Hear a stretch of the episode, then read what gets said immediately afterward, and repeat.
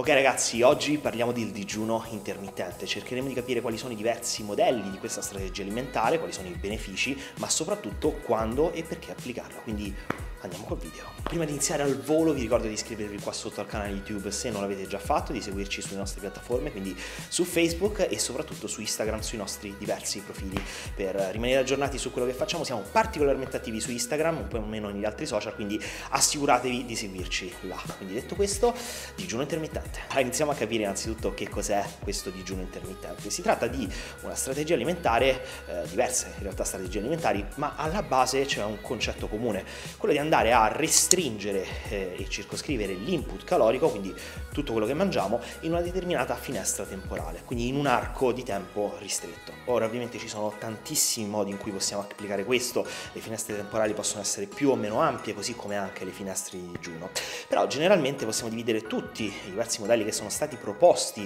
eh, di digiuno intermittente in due grandi famiglie. Prima strategia è quella definita I C R o Intermittent Calorie Restriction, e prevede sostanzialmente di dividere nell'arco settimanale alcuni giorni che saranno dei giorni di digiuno o semidigiuno, i cosiddetti fast days, e altri giorni che saranno giorni di alimentazione in cui mangeremo, i cosiddetti refeed days. Quindi sostanzialmente potremo avere nell'arco della settimana cinque giorni di eh, digiuno o semidigiuno e due giorni di forte refeed, viceversa quattro giorni di digiuno o semidigiuno e tre giorni di refeed, che è già un po' più verosimile, così come anche tre giorni di digiuno e quattro di refeed. Insomma, l'importante è che nel corso della settimana andiamo a impostare un modello scegliendo i veri giorni. Ovviamente non serve che i giorni di digiuno e quelli di refeed siano tutti attaccati, ma possiamo per esempio anche alternarli, alternando per esempio nel corso della settimana sempre un giorno di digiuno, un giorno di refeed e così via di settimana in settimana. Il secondo modello è forse il più noto e famoso, è quello definito il T R F, ossia Time Restricted Feeding. Si tratta semplicemente di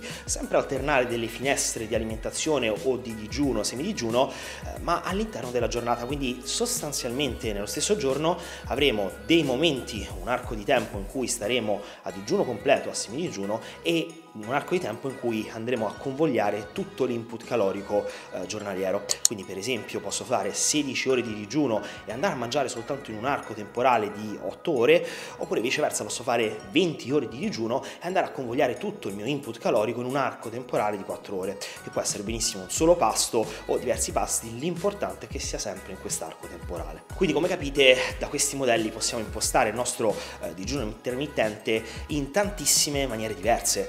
Ora, due piccole precisazioni. Innanzitutto, eh, come comportarsi nei giorni di digiuno o semidigiuno, esattamente che cos'è questo eh, semidigiuno. Per capirlo dobbiamo fare una distinzione tra quello che è il digiuno eh, fisico, diciamo più pratico, vero e proprio, e quello che è invece il digiuno metabolico. Ora, il digiuno fisico semplicemente è il non mangiare cibo, quindi per esempio bere tanta acqua, eh, tanti liquidi, però non immettere alcun input calorico eh, nel nostro corpo, nel nostro organismo, da un punto di vista proprio fisico.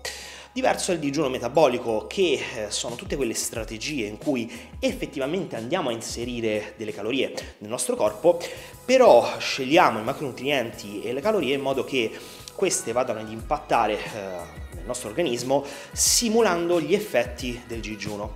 Cosa vuol dire questo? Normalmente quello che succede durante il digiuno, i vari step nel momento in cui digiuniamo, sono molto simili a quelli che sono gli step dell'instaurazione di uno stato di chetosi. Infatti nel video della chetogenica ho detto che la chetosi deriva o dal totale digiuno o dall'assenza di carboidrati.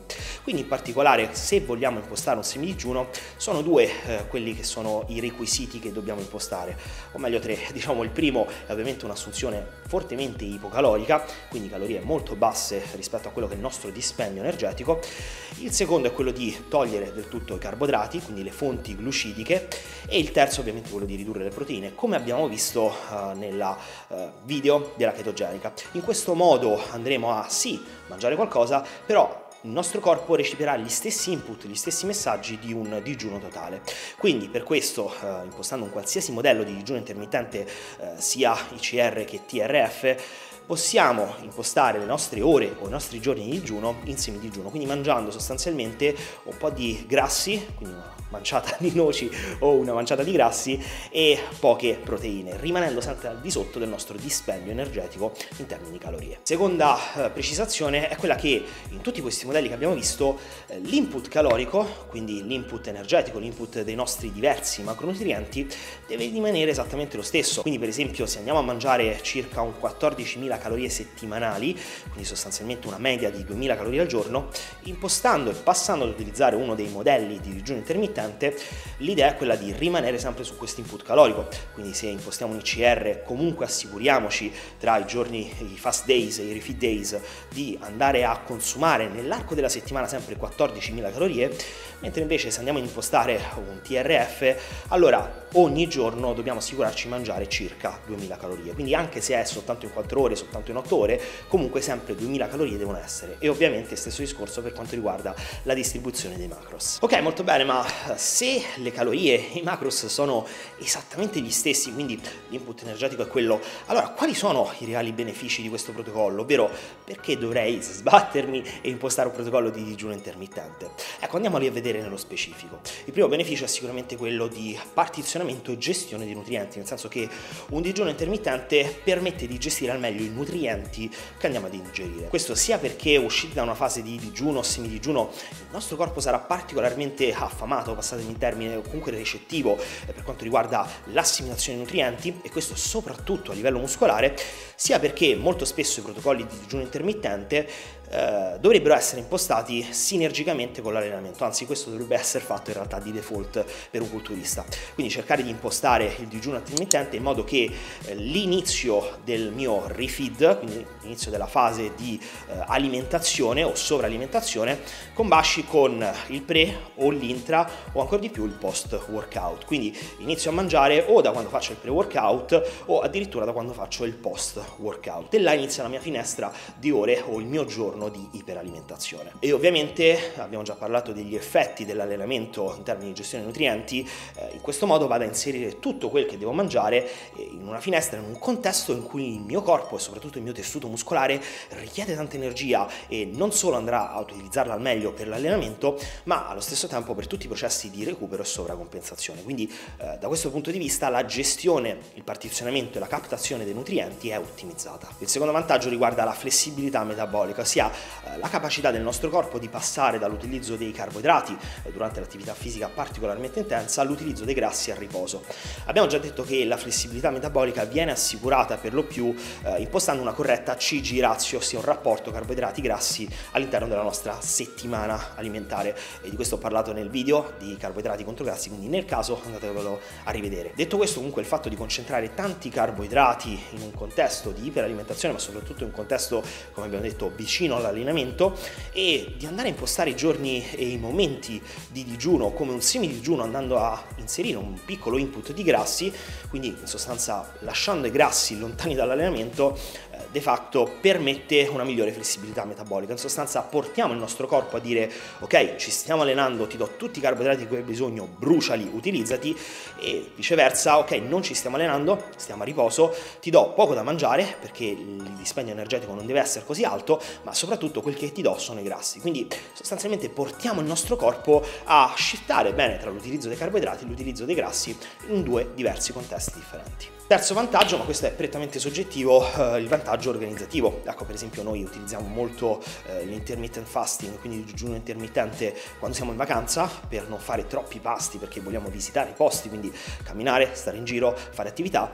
Però generalmente se una persona lavora, se una persona ha poco tempo per dedicarsi ai pasti, il digiuno intermittente può essere un'ottima eh, soluzione per andare a gestire al meglio la giornata. E ultimo vantaggio, eh, riguarda prettamente chi non traccia le calorie, è quello di andare a mangiare meno, perché logicamente se io vado a impostare il mio input calorico in una finestra ristretta, ecco, la persona sarà incentivata comunque a fare meno pasti e tendenzialmente non riuscirà a mangiare più di, per esempio, duemila calorie in un singolo pasto. Insomma, inizia a diventare abbastanza impegnativo. Quindi, fermo restando che la persona riesca a gestire al meglio questo protocollo, quindi abbia una certa compliance con questo protocollo alimentare, comunque se non traccia le calorie può essere un'ottima soluzione per portarlo a mangiare meno, e difatti è uno degli espedienti utilizzati da molte diete vendute a livello commerciale, proprio perché porta la persona a diminuire il suo input calorico. Ok, quindi in conclusione quando utilizzare il digiuno intermittente. Ecco, per questo vi rimando a un post di Carolina Strada che ha pubblicato sul suo profilo Instagram, perché è totalmente esaustivo e mi devo limitare sostanzialmente a leggerlo perché è veramente bello,